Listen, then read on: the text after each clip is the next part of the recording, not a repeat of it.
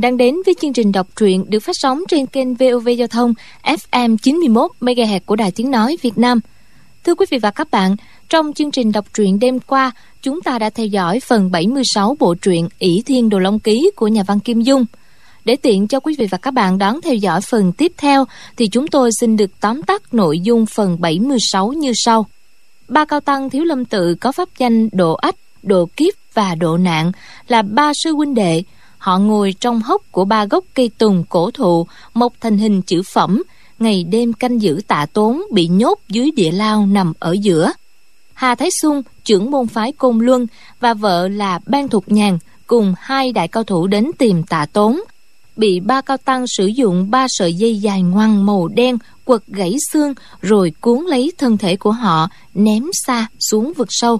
Vô Kỵ phải sử dụng ba loại thần công là Thái Cực Quyền, Cửu Dương Chân Kinh và Càn Khôn Đại Nã Di kết hợp với tâm pháp ghi trên Thánh Quả Lệnh để đối phó với ba vị cao tăng.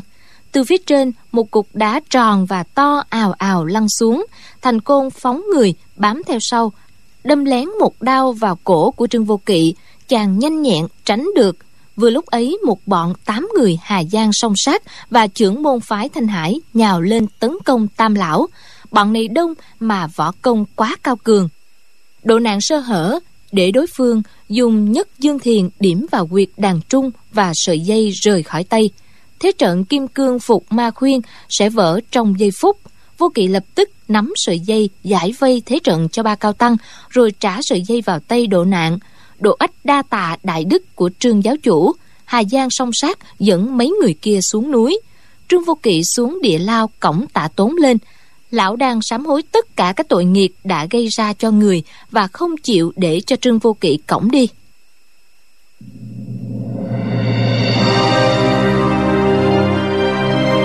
ỷ thiên đồ long ký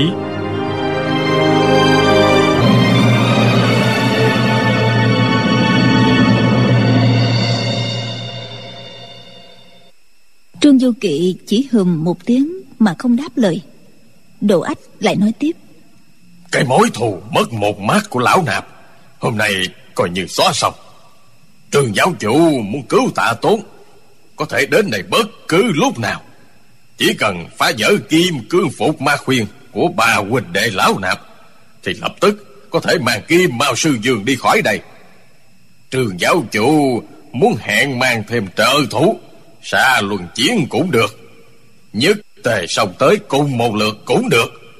Chỉ có ba sư huynh đệ lão ứng chiến mà thôi. Trước khi trường giáo chủ giá lâm, ba huynh đệ lão nhất định sẽ bảo vệ ta tốn chu toàn không cho phép viên chân nói nặng ông ta nửa lời, hoặc đúng đến một sợi tóc của ông ta đâu. Trương vô kỵ nhìn tà tướng trong đêm tối, chỉ thấy thân hình cao lớn của ông, mái tóc vụ xuống vai.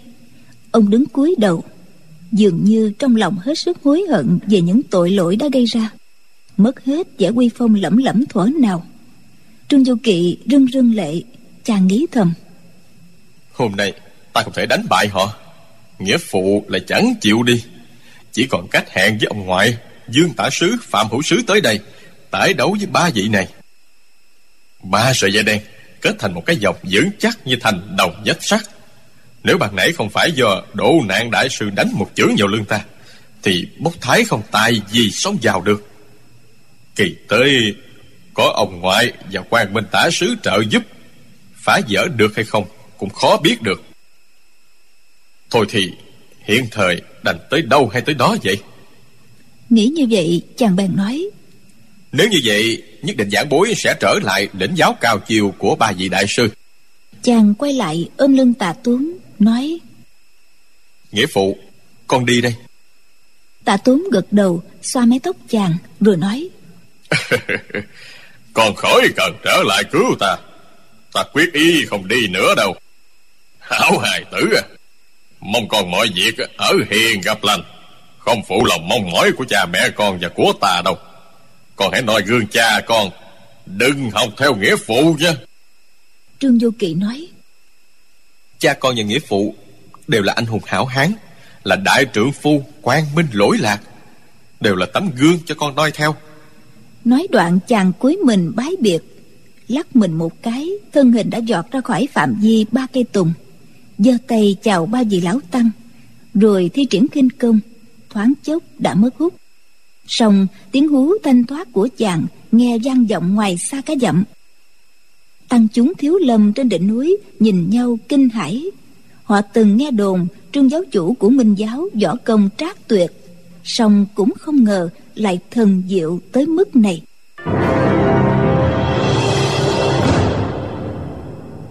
Trương du kỵ thấy hình tích đã lộ, định tâm thể hiện một môn công phu, cốt làm cho tăng chúng thiếu lâm phải e sợ mà đối đãi phải chăng với tạ tốn tiếng hú thanh thoát của chàng giận đủ trung khí, triền miên không dứt. Giữa tiếng mưa gió sấm chớp vang vọng, truyền đi như một con rồng cực dài đang bay lượn giữa tầng không. Chàng toàn lực thi triển khinh công, chân chạy càng lúc càng nhanh. Tiếng hú cũng càng lúc càng gian động. Hơn một ngàn nhà sư đang ngủ trong chùa thiếu lâm giật mình tỉnh giấc. Đến khi tiếng hú xa dần mới ồ lên bàn tán xôn xao. Bọn không gian không trí thấy trương du kỵ đã tới đều lo lắng ưu phiền. Trương du kỵ chạy được mấy dặm bỗng từ phía sau một bụi liễu bên đường có tiếng người gọi. Nè! Một người dục bước ra chính là triệu mẫn. Trương du kỵ ngừng hú dừng bước ôm lấy nàng. Thấy toàn thân nàng ướt sũng nước mưa chảy ròng ròng từ trên đầu trên mặt chảy xuống. Triệu mẫn nói chàng động thủ với mấy lão trọc chùa thiếu lâm rồi à? Trương du kỳ đáp ừ. Triệu mẫn hỏi tạ đại hiệp thế nào rồi? Chàng gặp tạ đại hiệp chưa? Trương du kỵ khoát tay nàng thông thả sóng bước dưới mưa kể lại sơ qua mọi việc một lượt. Triệu mẫn ngẫm nghĩ rồi nói chàng có hỏi tạ đại hiệp vì sao thất thủ để bị bắt hay không trương du kỳ đáp. Ta chỉ chăm chăm lo việc cứu nghĩa phụ thoát hiểm. Chưa có lúc nào rỗi để hỏi chuyện đó nữa. Triệu mẫn thở dài không nói thêm. Trương du kỵ thấy vậy thì hỏi. Nàng không vui hay sao vậy? Triệu mẫn đáp. Đối với chàng là chuyện nhàn rỗi đối với thiếp thì là chuyện hệ trọng. Thôi được chờ khi cứu tại đề hiệp ra hãy hỏi cũng chưa muộn. Thiếp chỉ sợ là trương du kỵ hỏi. Nàng sợ cái gì sợ chúng mình không cứu nổi nghĩa phụ sao? Triệu mẫn đáp minh giáo mạnh hơn hẳn phái thiếu lâm. Muốn cứu tà đại hiệp thì cuối cùng cũng sẽ tìm được cách cứu ra. Tiếp chỉ sợ tà đại hiệp đã quyết định lấy cái chết để trả nợ cho không kiến thần tăng thôi. Trương du kỵ cũng lo như vậy chàng hỏi. Nàng nghĩ có thể như vậy không? Triệu mẫn đáp chỉ mong là đừng như vậy. Hai người vừa đi vừa trò chuyện đã về tới trước nhà vợ chồng họ đổ triệu mẫn cười nói, chàng đã lộ diện rồi, không thể giấu giếm họ được nữa. Trương du kỵ thấy cánh cửa ngôi nhà tranh chỉ khép hờ, liền giơ tay đẩy ra, lắc người mấy cái cho bớt ướt rồi bước vào. Bỗng nhiên, ngửi sộc lên mùi máu tanh. Chàng sợ hãi, vội đưa tay trái ra sau lưng đẩy triệu mẫn ra bên ngoài. Trong bóng tối, đột nhiên có kẻ giơ tay chộp lấy chàng cú trảo này không một tiếng động, cực nhanh. Khi chàng cảm nhận được nó, thì các ngón tay của kẻ kia đã chạm tới mặt. Trương du kỳ lúc này không còn kịp né tránh, chân trái phóng thẳng ngay lên ngực kẻ kia. Kẻ kia lật ngược tay, móc một cái, cùi chỏ đánh xuống nguyệt hoàng khiêu trên đùi chàng. Chiều số rất hiểm độc. Trương du kỵ chỉ cần rút chân về để tránh, thì tay trái của kẻ kia sẽ móc lấy hai con mắt của chàng chàng bèn giơ tay chộp hờ ra xem như thế nào. Quả nhiên chàng đoán không sai. Bàn tay chàng chạm ngay phải tả chưởng của kẻ địch. Song lúc đó, nguyệt hoàng khiêu cũng tê dại. Chân phải đứng không vững khuỵu ngay xuống. Chàng đang tính lợi dụng cái thế đó bẻ gãy cổ tay của kẻ địch. Nhưng lại thấy bàn tay chàng nắm được. Nó mềm da nhắn nhụi là tay của phụ nữ. Cho nên thôi không ra đòn nặng mà nhấc luôn kẻ đó quẳng đi. Bỗng bực một cái, vai phải của chàng đau nhói, đã bị một dao đâm trúng. Kẻ kia nhảy giọt ra cửa, dùng chưởng đánh thẳng vào mặt triệu mẫn. Trương du kỳ biết triệu mẫn không thể chống đỡ nổi, sẽ chết tươi ngay tại chỗ. Chàng bèn cố nhìn đau, bật người lên, tung chưởng ra. Hai chưởng đụng nhau. Người kia lảo đảo, chân loạn choạng, mượn lực của đối chưởng mà nhảy ra xa mấy trượng trong đêm tối ả đã biến mất tâm triệu mẫn sợ hãi hỏi là ai vậy? Trương du kỵ ậm ừ bùi nhùi trong người đã bị ướt sũng dưới mưa không thể châm lửa. Sợ rằng đoạn đao cắm ở dài có thuốc độc chàng bèn nói nàng hãy thắp sáng đèn lên đi. Triệu mẫn mò xuống bếp đánh lửa tắp ngọn đèn dầu. Thấy có con dao cắm trên vai chàng thì cá kinh. Trương du kỵ thấy mũi dao không có độc chỉ cười nói. Chỉ là ngoại thương thôi không đáng lo đâu. Chàng liền rút đao ra quay đầu lại thấy độ bách đương và dịch tam nương nằm chuối trong một góc nhà. Chàng không kịp rịch vết thương đang chảy máu chạy ngay tới coi. Hai vợ chồng họ đổ đã chết từ bao giờ? Triệu mẫn quảng sợ nói. Hơ khi tiếp ra khỏi nhà hai ông bà vẫn mạnh khỏe bình thường. Trương du kỵ gật đầu. Chờ triệu mẫn buộc xong vết thương cho chàng chàng cầm đoán đao lên xem. Thấy chính là binh khí mà vợ chồng họ đổ sử dụng. Chàng nhìn quanh, thấy trên xà nhà, cột kèo, mặt bàn, dưới đất đều có cắm các cây dao. Rõ ràng, kẻ địch đã giao đấu một phen ác liệt với hai vợ chồng họ đổ đánh văng lần lượt các cây đao của họ. Cuối cùng mới ra tay sát hại. Triệu mẫn kinh sợ nói, trời, người này võ công quá lợi hại ban nãy đấu mò với y trong bóng đêm, nếu trương du kỵ không ứng biến thật nhanh, đoán kẻ kia sẽ ra tay móc bắt chàng. Thì giờ này, chàng đã thành một kẻ đuôi mù, hoặc đã cùng triệu mẫn chết nằm sống xoài dưới đất rồi.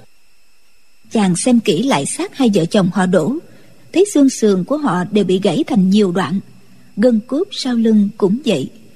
Rõ ràng họ bị hại vì một loại chưởng lực cực kỳ hiểm độc chàng nhiều phen gặp đại địch và cảnh hung hiểm, nhưng nghĩ lại ba chiều nhanh như cắt dồn mồi trong đêm tối vừa xảy ra, thì bất giác rùng mình ghê rợn. Tối nay, hai trận ác đấu, trận thứ nhất một địch ba, tuy dằn dai hồi lâu, song cũng không kinh tâm động phách bằng trận thứ hai chỉ qua vài chiêu ngắn ngủi. Triệu mẫn lại hỏi, kẻ đó là ai chứ? Trương du kỵ lắc đầu không đáp triệu mẫn đột nhiên hiểu ra. Ánh mắt lộ vẻ kinh hoàng. Đứng ngay một hồi, rồi xa vào lòng trương du kỵ, nàng khóc nấc lên. Hai người cùng nghĩ rằng, nếu triệu mẫn không nghe thấy tiếng hú của trương du kỵ mà gội mưa chạy đi đón thì không sao thoát khỏi đại nạn. Lúc này, nằm chết gục ở góc nhà không phải là hai, mà là ba cái xác rồi. Trương du kỵ vỗ nhẹ nhẹ lưng nàng, chàng dịu giọng an ủi triệu mẫn nói người đó muốn giết thiếp cho nên ra tay giết hai vợ chồng họ đổ trước rồi nấp bên trong định ám toán thiếp. Nhất định là không phải toan giết chàng rồi. Trương du kỳ nói mấy ngày tới á nàng nhất thiết không được rời xa ta nửa bước đâu đó. Ngẫm nghĩ một lát chàng nói tiếp chưa đầy một năm sao nội lực và võ công là tiến triển nhanh như vậy? Trên đời này ngoài ta ra e rằng không ai có thể bảo hộ chú toàn cho nàng rồi.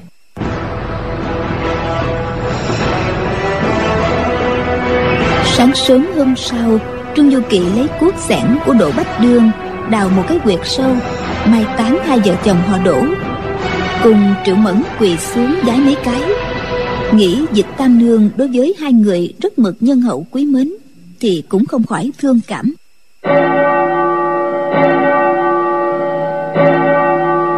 Bỗng nghe từ phía thiếu lâm tự, tiếng chuông vang lên dồn dập.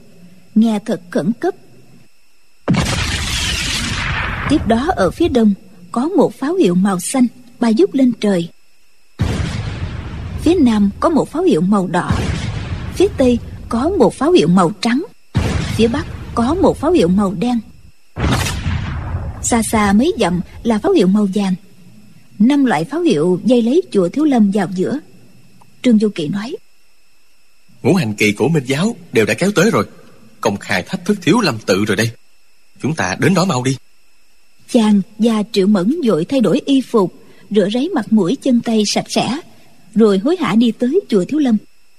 Đi được vài dặm gặp một đoàn giáo chúng minh giáo tay cầm các lá cờ nhỏ màu vàng đi lên núi. Trương du kỵ gọi to. Nhan kỳ sứ có ở đó không trưởng kỳ sứ hậu thổ kỳ là nhan viên, nghe gọi. Quay lại, thấy giáo chủ thì cá mừng. Vội tiến lại hành lễ tham kiến. Các giáo chúng quan hô như sấm, cùng phục xuống, giái lạy nhan viên bẩm cáo. Quân hào bên giáo sau khi biết tin về tả tốn, bàn bạc với nhau, cho rằng nếu đợi đến tiết đoàn dương, cùng anh hùng thiên hạ tụ tập ở thiếu lâm tự để đòi người, thì như thế sẽ đối địch cả với quần hùng thiên hạ hiện tại không có cách gì bẩm cáo với giáo chủ. Đành phải ờ, quyền nghi. Dương tiêu, phạm giao sẽ thống lĩnh thật đông đủ cao thủ của minh giáo.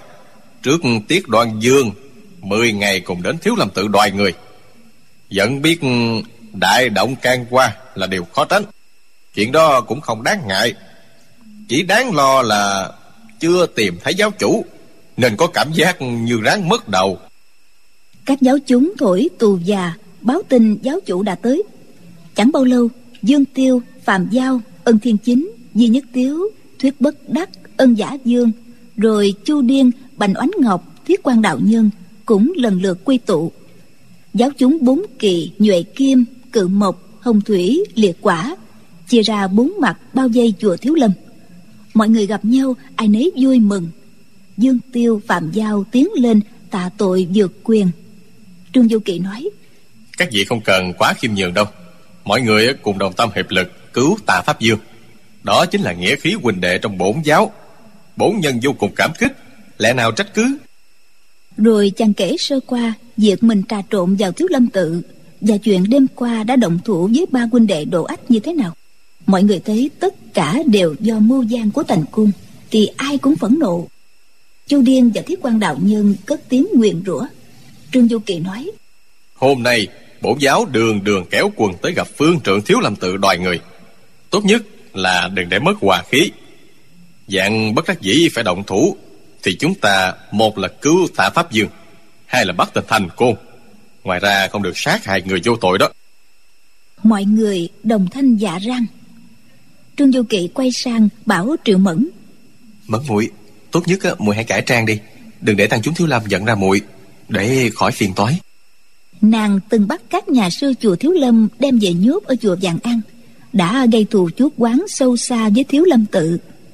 Triệu mẫn cười đáp, được rồi nhan đại ca, tiểu nữ sẽ giả là một binh đệ dưới cờ của đại ca. Nhan viên liền bảo một thuộc hạ cởi áo ngoài đưa cho triệu mẫn.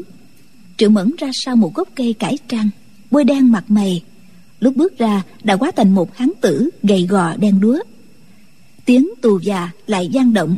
Quần hào minh giáo xếp thành đội ngũ đi lên núi.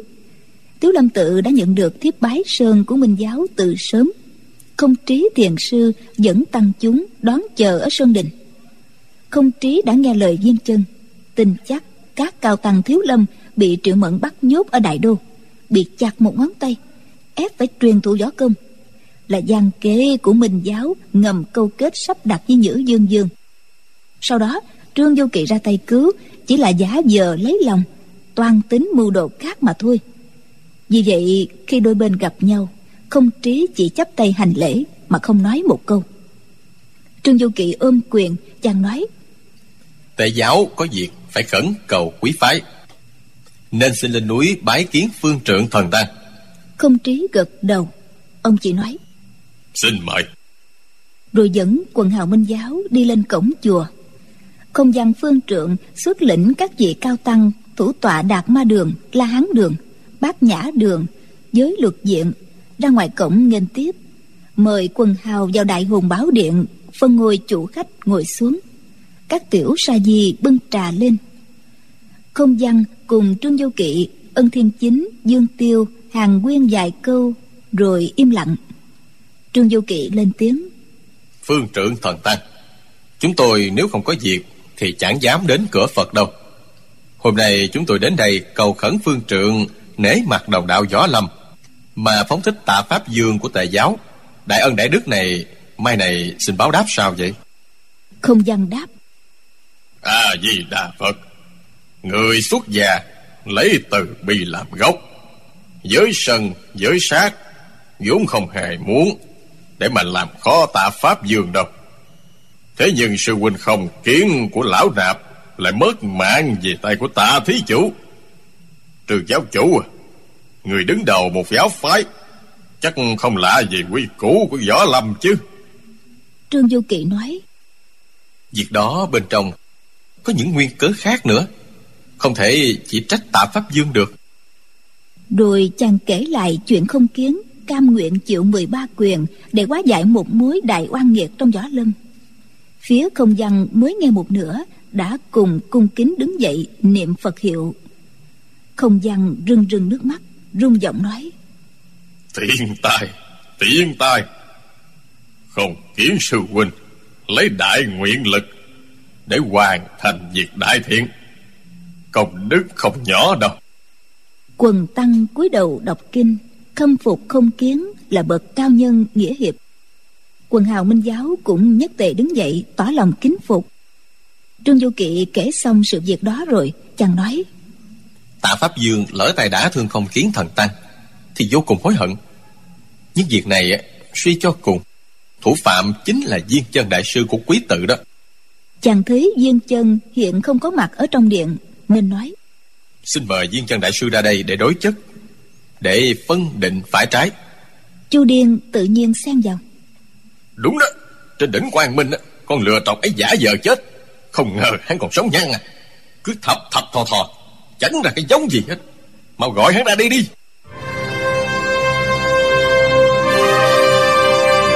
Từ lần bị viên chân cho một dấu đau trên đỉnh Quang Minh Chu Điền bực lắm.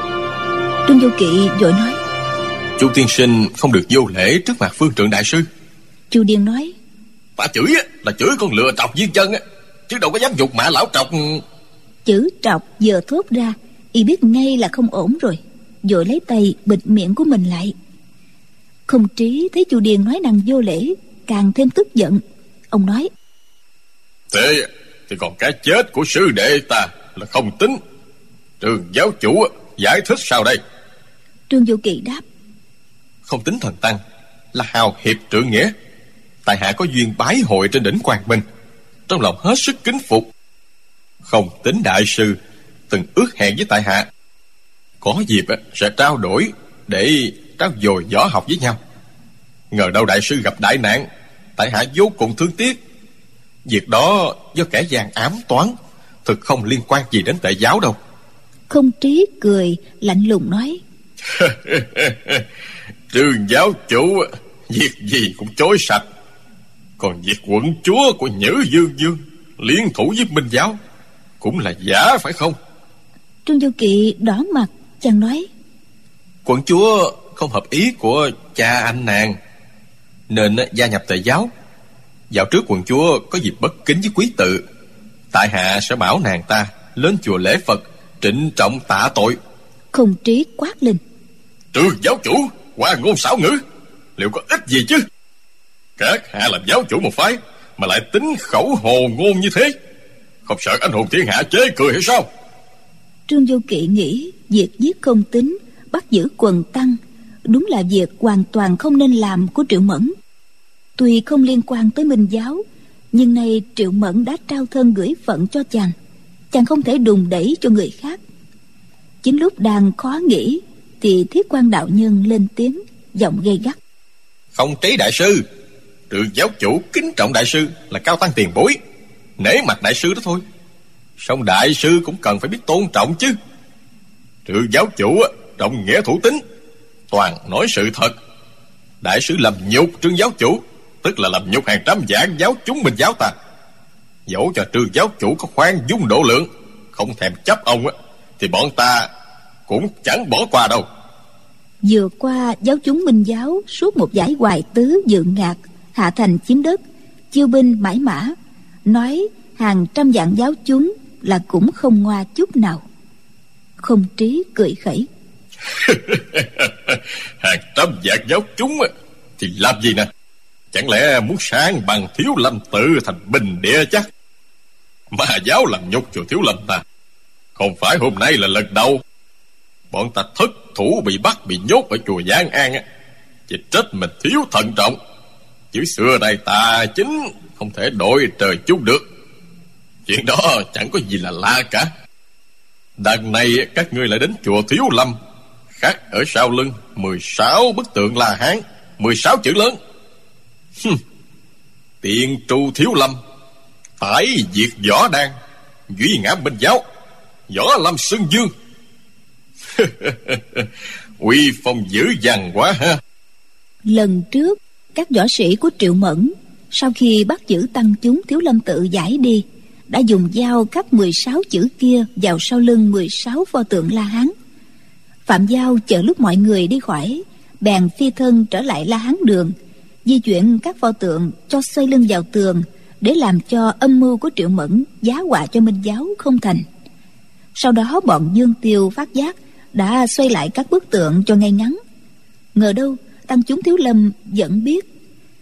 Trương Du Kỵ kém tài ăn nói, Lại nghĩ Triệu Mẫn làm việc đó Quả là sai quấy. Trong bụng ngượng ngùng, Chàng không biết nói sao. Dương Tiêu liền nói, Không trí đại sư nói gì, Cũng khiến chúng tôi không hiểu nổi. Trường giáo chủ của tệ giáo Chính là công tử của Trương Ngũ Hiệp phái võ đàn. Trên giang hồ ai mà chẳng biết? Chúng tôi dẫu ngông cuồng đến mấy cũng không dám nhục mạ thân sinh của trường giáo chủ. Còn bản thân trường giáo chủ, Lẽ nào lại khác mấy chữ Tái quỷ võ đan kia chứ? Phương trưởng đại sư và không trí đại sư Đều là bậc cao tăng đức độ, Đạo lý đơn giản như vậy. Sao lại không nghĩ ra? Tại hạ quyết cho rằng Không hề có việc đó.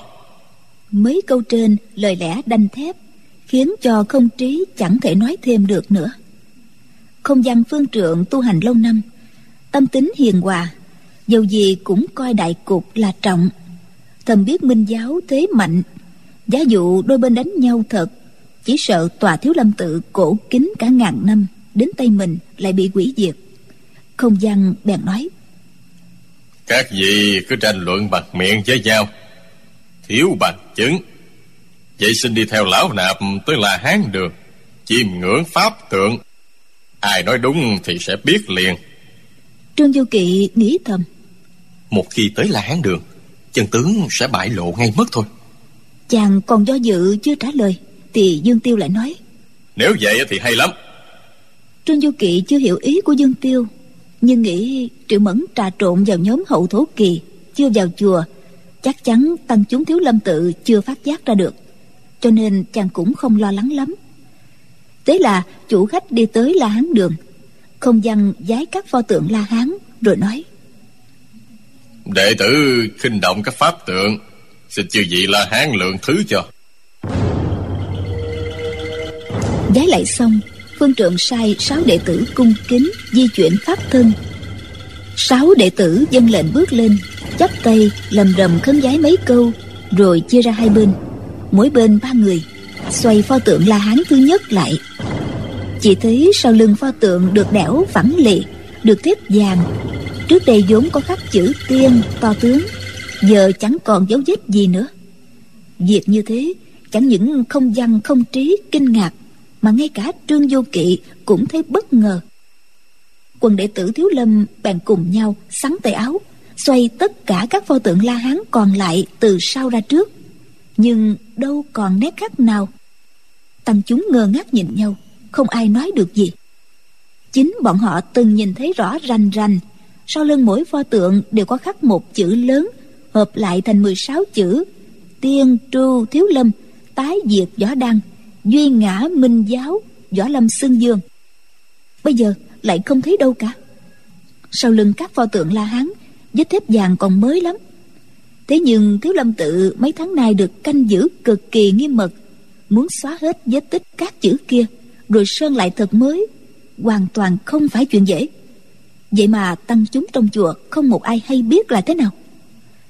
Trương du kỵ quay lại thấy phạm giao và di nhất tiếu nháy mắt cười với nhau thì hiểu ngay đó là huynh đệ bổn giáo đã ra tay. Chàng nghĩ thầm. Họ làm việc đó quả thật thần thông quảng đại Xuất quỷ nhập thần mà.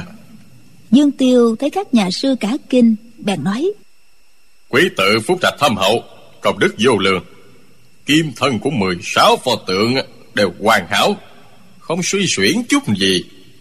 Chẳng lẽ Đúng như không trí đại sư nói, Dạo trước Có bị kẻ gian quỷ hoại, Nhưng 16 vị là hán hiển linh. Phật Pháp vô biên, Đã lập tức tự bổ khuyết rồi. Thật là đáng mừng. Nói rồi, ông liền quỳ xuống, Giái lại các pho tượng La Hán. Trương Du Kỵ và mọi người cùng quỳ xuống, giái lại không gian không trí Tuy không tin mấy lời ma mảnh Rằng La Hán hiển linh Phật Pháp vô biên. Song cũng đoán chừng Đó là minh giáo ngầm ra tay. Dẫu gì cũng là người ta đã biết lỗi với bản tự Nên nỗi tức giận trong bụng cũng giảm đi ba phần.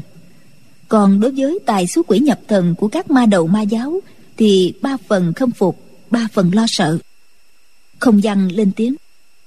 Các phò tượng là hắn Giờ đã hoàn hảo như xưa Chuyện này khỏi nhắc tới nữa Rồi ông giãy tay ra hiệu cho các đệ tử xoay lại các pho tượng La Hán và nói Đêm qua trường giáo chủ Giá Lâm đã gặp ba vị sư thúc của lão nạp. Nghe nói Độ Ách sư thúc và trường giáo chủ có ước hẹn với nhau. Chỉ cần trường giáo chủ phá vỡ được kim cương phục ma khuyên của ba vị sư thúc lão nạp thì cứ việc đưa tạ thí chủ đi. Trương Vô Kỵ đáp. Đúng là như vậy. Độ ách đại sư quả có bảo như thế. Nhưng tại hạ không phục võ công cao siêu Của ba vị lão tăng Tự biết mình không phải là địch thủ. Nên đêm qua đã thua ba lão tăng kia rồi. Kẻ bại trận đâu còn dám quên quan nữa chứ. Không văn lên tiếng. À di đà Phật. Trường giáo chủ quả là khiêm nhường Đêm qua thắng bại chưa phân. Trường giáo chủ lại có lòng hiệp nghĩa. Ra tay tương trợ Nên ba vị sư thúc rất cảm kích nghĩa cử của trường giáo chủ đó. Bọn Dương Tiêu, Phạm Giao Nghe Trương Vô Kỵ kể Ba vị lão tăng võ công tinh diệu Ai cũng muốn được gặp. Ân Thiên Chính nói Nếu các vị cao tăng thiếu lầm Quyết ý lấy việc cao thấp về võ học để phân xử Thì trường giáo chủ chúng ta không lượng sức mình cũng đành lĩnh giáo tuyệt học của phái thiếu lâm một phen. Cũng vừa hay chúng ta đến đây Là cốt để cứu tạ huynh đệ. Nếu đến nước này Cũng chẳng còn cách nào khác. Chứ hoàn toàn không dám gây chuyện với chốn lãnh tụ võ lâm Là chùa thiếu lâm đâu. Trương Du Kỵ vốn rất tôn trọng lời lẽ của ông ngoại. Lại nghĩ ngoài cách đó ra, Cũng không còn cách gì hay hơn. Chàng bèn nói các huynh đệ nghe tại hạ ca tụng thần công cái thế Của ba vị lão tăng Đều nói là ba vị lão tăng Đã tọa quan mấy chục năm. Trong võ lâm không một ai hay biết. Nay mọi người có dịp đến bái kiến Thực là vinh hạnh một đời. Không trí giơ tay nói. Được Xin mời. Rồi dẫn đường đưa quần hào đi về phía đỉnh núi sau chùa. Các giáo chúng thuộc Hồng Thủy Kỵ Theo sự điều khiển của trưởng kỵ sứ Đường Dương Bày trận dưới chân ngọn núi này. Thanh thế vô cùng mạnh mẽ. Các cao tăng thiếu lâm nhìn qua Mà làm như không trông thấy, Cứ đi thẳng lên núi. Không văn không trí chắp tay Không lưng hướng về phía ba cây tùng, Bẩm báo. Đồ ách nói, Thù quan với dường đến Thiên, Đêm qua đã xóa giải rồi. Sự việc tượng La Hán hôm nay cũng đã xong. Thật hay biết mấy, Hay biết mấy Trường giáo chủ Bên các vị có mấy người tới động thủ đây Bọn Dương Tiêu thấy ba vị lão tăng thân hình gầy đét, thấp bé, ngồi lọt thỏm trong ba hốc kê, chẳng khác gì ba cái xác khô. Nhưng mấy câu vừa nói thì gian vọng cả sân cốc. Rõ ràng nội lực thâm hậu quá chừng. Bất giác không khỏi giật mình. Trương Vô Kỵ nghĩ thầm. Đêm qua một mình ta đấu không lại ba vị lão tăng Hôm nay tuy mình đông thật Nhưng nếu tất cả ào lên Là một dướng díu nhau khó thi triển. Hai là mang tiếng ỷ nhiều thủ thắng Giảm mất uy phong của bản giáo. Nhiều thì không nên Ít cũng không xong. Ta cứ ba người chọi ba người Là công bằng nhất. Chàng bèn nói. Đêm qua Tại hạ đã được thưởng thức thần công của ba vị lão tăng. Trong lòng rất là bội phục Dũng không dám lộ thêm cái kém cỏi Trước mặt ba vị lần nữa đâu. Với lại, Ngặt cái là tạ Pháp Dương, Đối với tại hạ có cái ơn phụ tử. Đối với các huynh đệ đây Thì có cái nghĩa bằng hữu. Cho nên, chúng ta, Dẫu không tự lượng sức, Cũng phải cứu tạ Pháp Dương cho bằng được. Tại hạ muốn mời thêm hai vị huynh đệ Trong bổn giáo tương trợ, Lấy ba chọi ba. Bình thủ lãnh giáo. Đồ ách thẳng nhiên nói. Trường giáo chủ khỏi cần khiêm tốn quá. Nếu bên quý giáo Có được một vị tài nghệ Gần ngang giáo chủ Chỉ cần hai vị liên thủ Cũng đủ lấy mạng ba huynh đệ lão nạp rồi. Nhưng nếu lão nạp không lầm Người có thân thủ như giáo chủ Trên đời này làm gì còn ai? Cho nên Nếu càng thêm nhiều người ùa lên Thì càng hay. Bọn chu điên, thiết quan đạo nhân Người nọ nhìn người kia Đều nghĩ lão lừa trọc kia quá ư cuồng ngạo, Chẳng coi anh hùng thiên hạ vào đâu cả. Có điều vẫn phải thừa nhận Trên đời không ai sánh ngang giáo chủ của họ, Kể như cũng còn biết nể nang.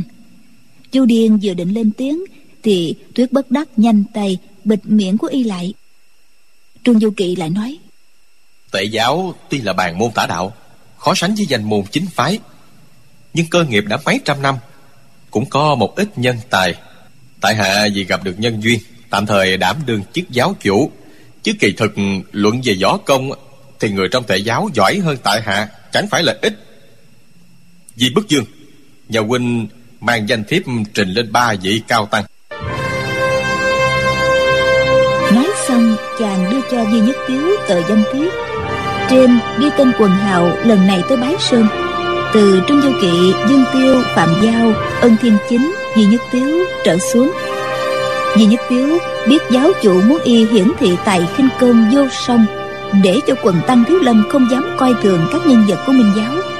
Y bèn cúi mình tuân lệnh, Cầm tờ danh thiếp, Thân hình chưa đứng thẳng lên Cũng chưa xoay mình. Tuy là đi giật lùi Mà giúp ra xa các chục trượng như một làn khói mỏng, Bay tới khoảng giữa ba cây tùng. Hai tay lật một cái, Đã trao danh thiếp cho độ ách ba vị lão tăng thế nhoáng một cái y đã tới trước mặt mình. Khinh công đẹp như vậy thực chưa từng thấy bao giờ. Huống hồ lại là kiểu đi giật lùi mà tay tình đến như vậy thì không khỏi tấm tắc. Giỏi quá. Tăng chúng thiếu lâm đều có con mắt tinh đời tức thì tiếng quan hô nổi lên như sấm. Quần hào minh giáo thì tuy đều biết vì nhất tiếu kinh công tuyệt luân nhưng thân pháp bật ngược về sau thì mới được chứng kiến lần đầu. Dù hết sức thán phục, song chẳng lẽ lại tự khen người đăng minh cho nên đành im lặng. Chỉ riêng chu điên là vỗ tay tán thưởng. Độ ách hơi nghiêng người, giơ tay nhận tờ danh thiếp. Năm ngón tay phải của lão tăng vừa chạm vào tờ giấy. Di Nhất Tiếu đã thấy toàn thân tê dại, Tựa hồ bị sát đánh trúng. Ngực nóng rang, Người muốn ngã nhào. Y cả kinh vội vận công chống đỡ. Độ ách đã nhận tờ danh thiếp. Luồng nội lực hùng hậu truyền qua tờ giấy lập tức mất đi. Di nhất tiếu mặt biến sắc. Nghĩ bụng, lão trọc chột này, nội công quá thật khôn lường. Không dám chần chừ vội nghiêng người lướt trên đám cỏ cao, trở về bên cạnh trương du kỵ. Môn kinh công thảo tượng phi này tuy không lạ lắm, nhưng luyện tới mức lướt như bay thì quá cũng là một thần kỹ cánh không văn không trí đều nghĩ thầm. Khinh công của người kia đạt tới mức này dĩ nhiên phải nhờ cao nhân truyền thụ. Nhưng cũng còn do thiên phú xem ra y có dị bẩm. Người khác dẫu khổ luyện mấy cũng không thể vươn tới cái cảnh giới đó được. Độ ách nói trường giáo chủ bảo quý giáo có ba người hạ trường trừ giáo chủ và di bức dương kia còn vị thứ ba đứng ra chỉ giáo là ai đây? Trương du kỵ đáp.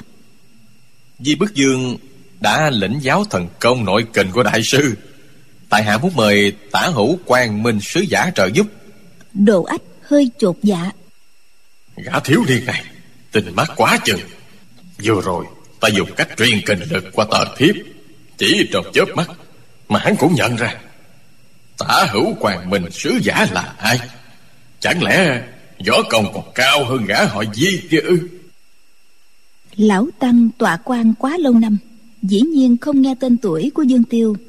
Còn phạm giao thì bao nhiêu năm qua mai danh ẩn tính. Đến người bên cạnh còn không hay không biết nữa là.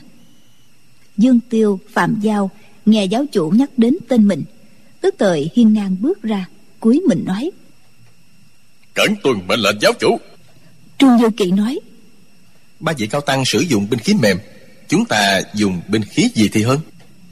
Trung vô kỵ dương tiêu phạm giao bình thời lâm trận chỉ dùng tay không. Hôm nay gặp kình địch chẳng dám không dùng binh khí. Ba người nhất pháp thông dạng pháp thông. Binh khí gì cũng biết sử dụng. Trương du kỵ hỏi như vậy là để cho hai người có quyền lựa chọn. Dương tiêu nói xin tùy giáo chủ phân phó. Trương du kỵ ngẫm nghĩ một chút. Đêm qua hà giang song sát dĩ đoản công trường. Xem ra rất có lợi. Chàng bèn lấy trong bọc ra sáu tấm thánh quả lệnh chia cho dương tiêu phạm giao mỗi người hai tấm rồi nói chúng ta lên thiếu lâm tự bái sơn không dám mang theo binh khí. Đây là bảo vật trấn giáo của bổn giáo. Mình cầm mà dùng vậy. Dương tiêu phạm giao cúi mình nhận, rồi hỏi phương lược. Đột nhiên, không trí nói lớn. Khẩu đầu đà ở chùa giảng an chúng ta đã có chuyện với nhau. Sao không nhân đây thành toán cho xong đi? Lại đây nè, để lão nạp lĩnh giáo cào chiều của các hạ trước đã. Lão nạp hôm nay không uống phải thập hương nhuyễn cần tán, đôi bên mới thật sự phân rõ cao thấp lão bị nhốt ở chùa Giàng An vẫn luôn ấm ức chưa có dịp phát tiết. Hôm nay lại gặp phạm giao cố nén mãi đến lúc này thì không nén thêm được nữa. Phạm giao cười nhạt rồi nói tại hạ phục mệnh giáo chủ ra lệnh giáo ba vị cao tăng. Đại sư muốn trả thù cũ hả? Chờ xong vụ này đi rồi sẽ phục bồi. Không trí cầm lấy trường kiếm của một đệ tử đứng bên rồi quát lên. Các hạ không tự lượng sức dám động thủ với ba vị sư thúc của ta. Không chết ác cũng sẽ trọng thương. Mối thù của ta làm sao mà báo được chứ? Phạm giao cười đáp. Tại hạ chết với tay lệnh sư thúc thì có khác gì? Không trí cười khẩy. Trùng minh giáo ngoài các hạ ra không còn cao thủ nào khác ư? Thế thì thôi vậy. Câu nói của lão là kế khích tướng quần hào minh giáo sao lại không hiểu? Thế nhưng nếu làm ngơ, chẳng quá ra để lão coi thường minh giáo lắm sao? Cứ theo thứ bậc mà luận, dưới phạm giao sẽ là bạch mi ưng dương, ân thiên chính. Trương du kỵ thấy ông ngoại tuổi đã cao, không tiện mời ra. Định mời cậu là ân giả dương thay thế.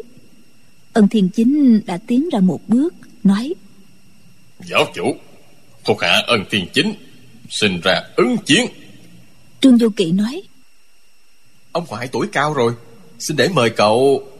Ân thiên chính nói ta tuy tuổi cao song vẫn còn ít hơn ba vị lão tăng kia.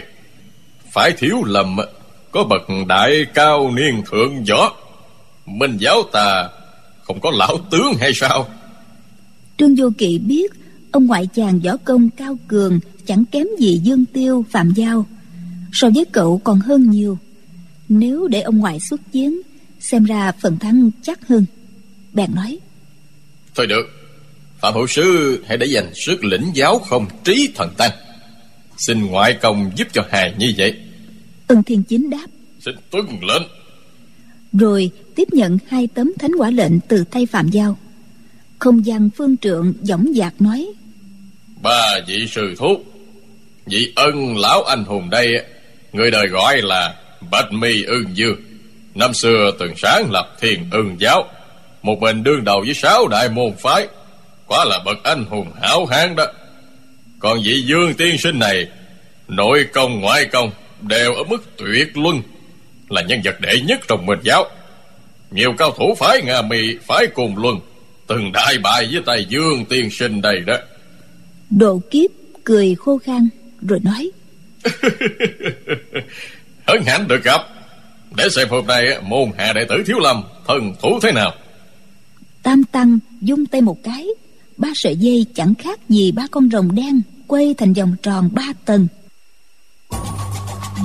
Đêm qua, khi động thủ với ba vị lão tăng, trời tối như mực, giơ tay không nhìn rõ năm ngón trương du kỵ chỉ căn cứ kình khí trên dòng dây mà biện nhận hướng đánh tới của binh khí đối phương. Còn lúc này trời sắp trưa ánh nắng chan hòa. Từng nếp nhăn trên mặt ba vị lão tăng đều nhìn rõ mồn một. Chàng xoay ngược thánh quả lệnh ôm quyền rồi cúi mình nói xin đắc tội. Nói đoạn nghiêng người xông lên. Dương tiêu phi thân qua bên trái còn ân thiên chính quát một tiếng tay phải cầm thánh quả lệnh đánh vào sợi dây của độ nạn. Băng hai thứ binh khí kỳ dị đụng nhau phát ra âm thanh cũng rất quái dị. Cánh tay cả hai người đều ê ẩm họ cùng nghĩ thầm. Khiếp thật. Biết ra rằng mình đã gặp kình địch khó kiếm trong đời. Trương du kỵ suy tính. Sợi dây của ba lão tăng kết thành vòng tròn chiêu số lại rất nghiêm mật. Ba người mình liên thủ. Trong vòng vài trăm chiêu, khó lòng mà phá vỡ được. Vậy phải làm hao tổn nội kình của ba lão tăng, rồi từ từ tìm chỗ sơ hở của họ. Thấy một sợi dây đen cuốn tới, chàng liền dùng thánh quả lệnh trọi lại. Hai bên đấu bằng thời gian ăn xong một bữa.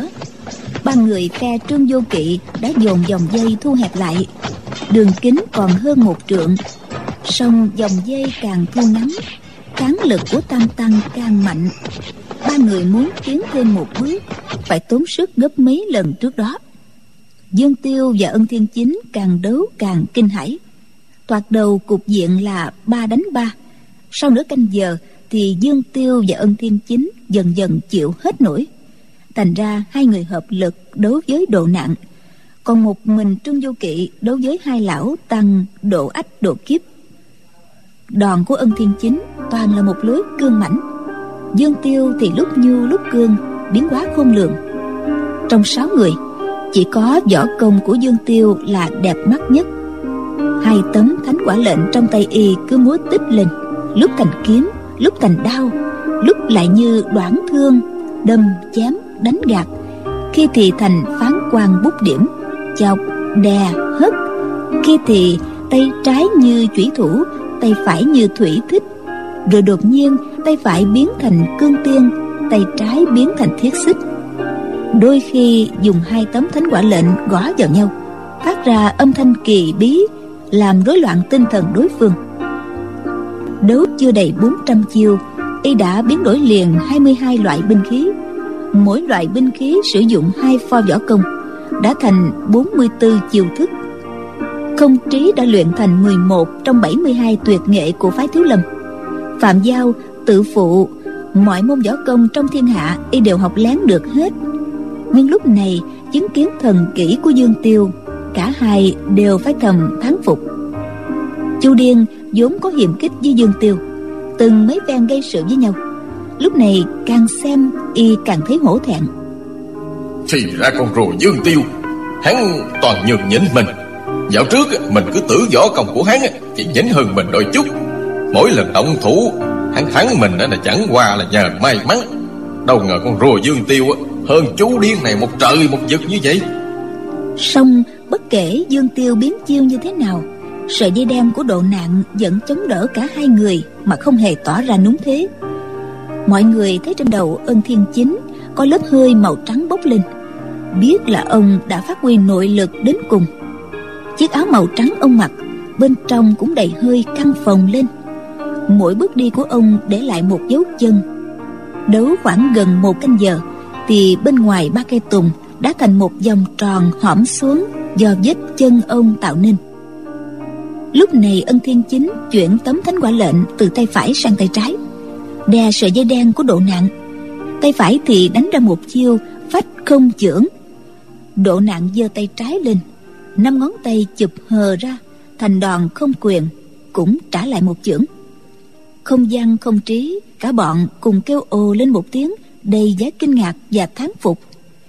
Thì ra chưởng đánh trả vừa rồi của độ nạn là một trong 72 tuyệt nghệ của phái thiếu lâm, gọi là tu di sơn chưởng. Môn chưởng lực này khó luyện thành là chuyện dĩ nhiên.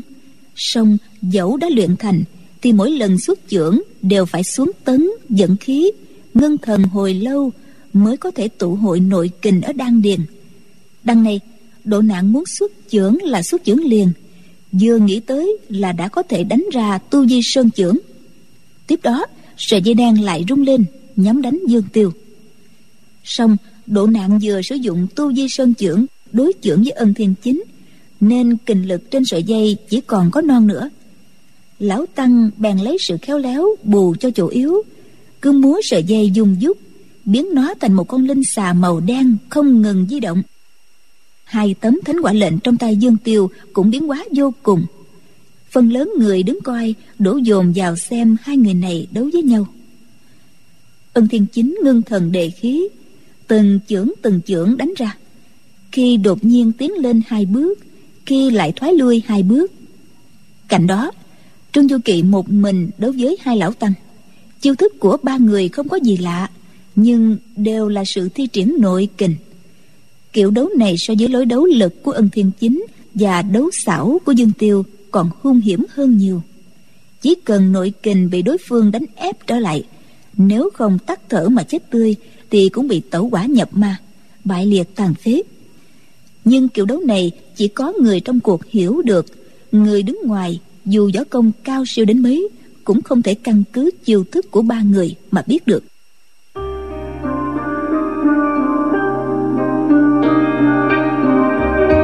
Mặt trời từ hơi chết ở phía đông, giờ đã ngã dần sang phía tây.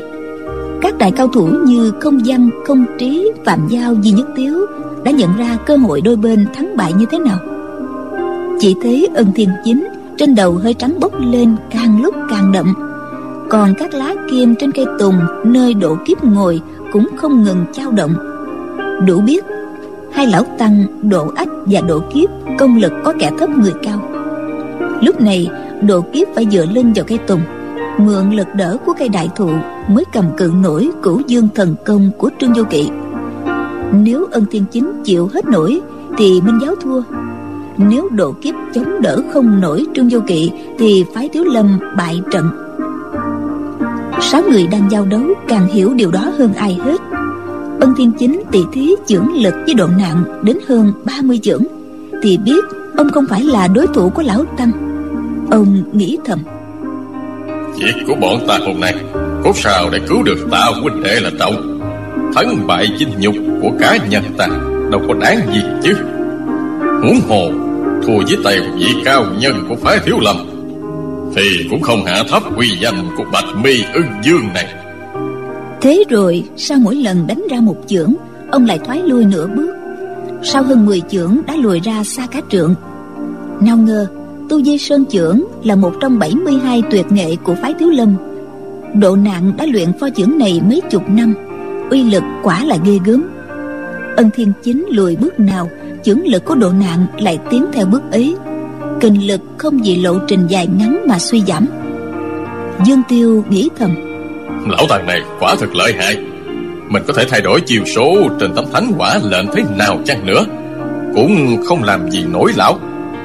Bạch mi ưng dương một mình chịu nổi kênh thời gian mà càng dài e rằng không chịu nổi nữa rồi.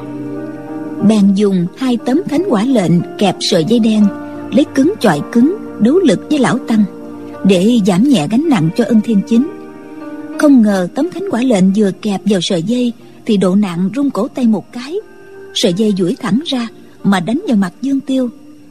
Một ý nghĩ lóe lên trong đầu.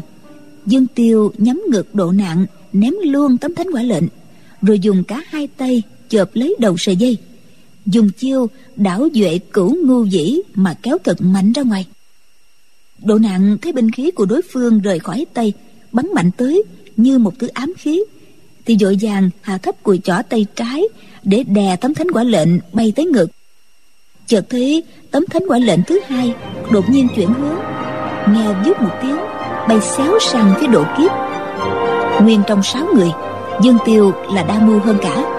Hai tấm thánh quả lệnh tấn công độ nặng chỉ là hư chiêu. Kinh lực trên tấm thánh quả lệnh tấn công độ kiếp mới là sử dụng toàn lực.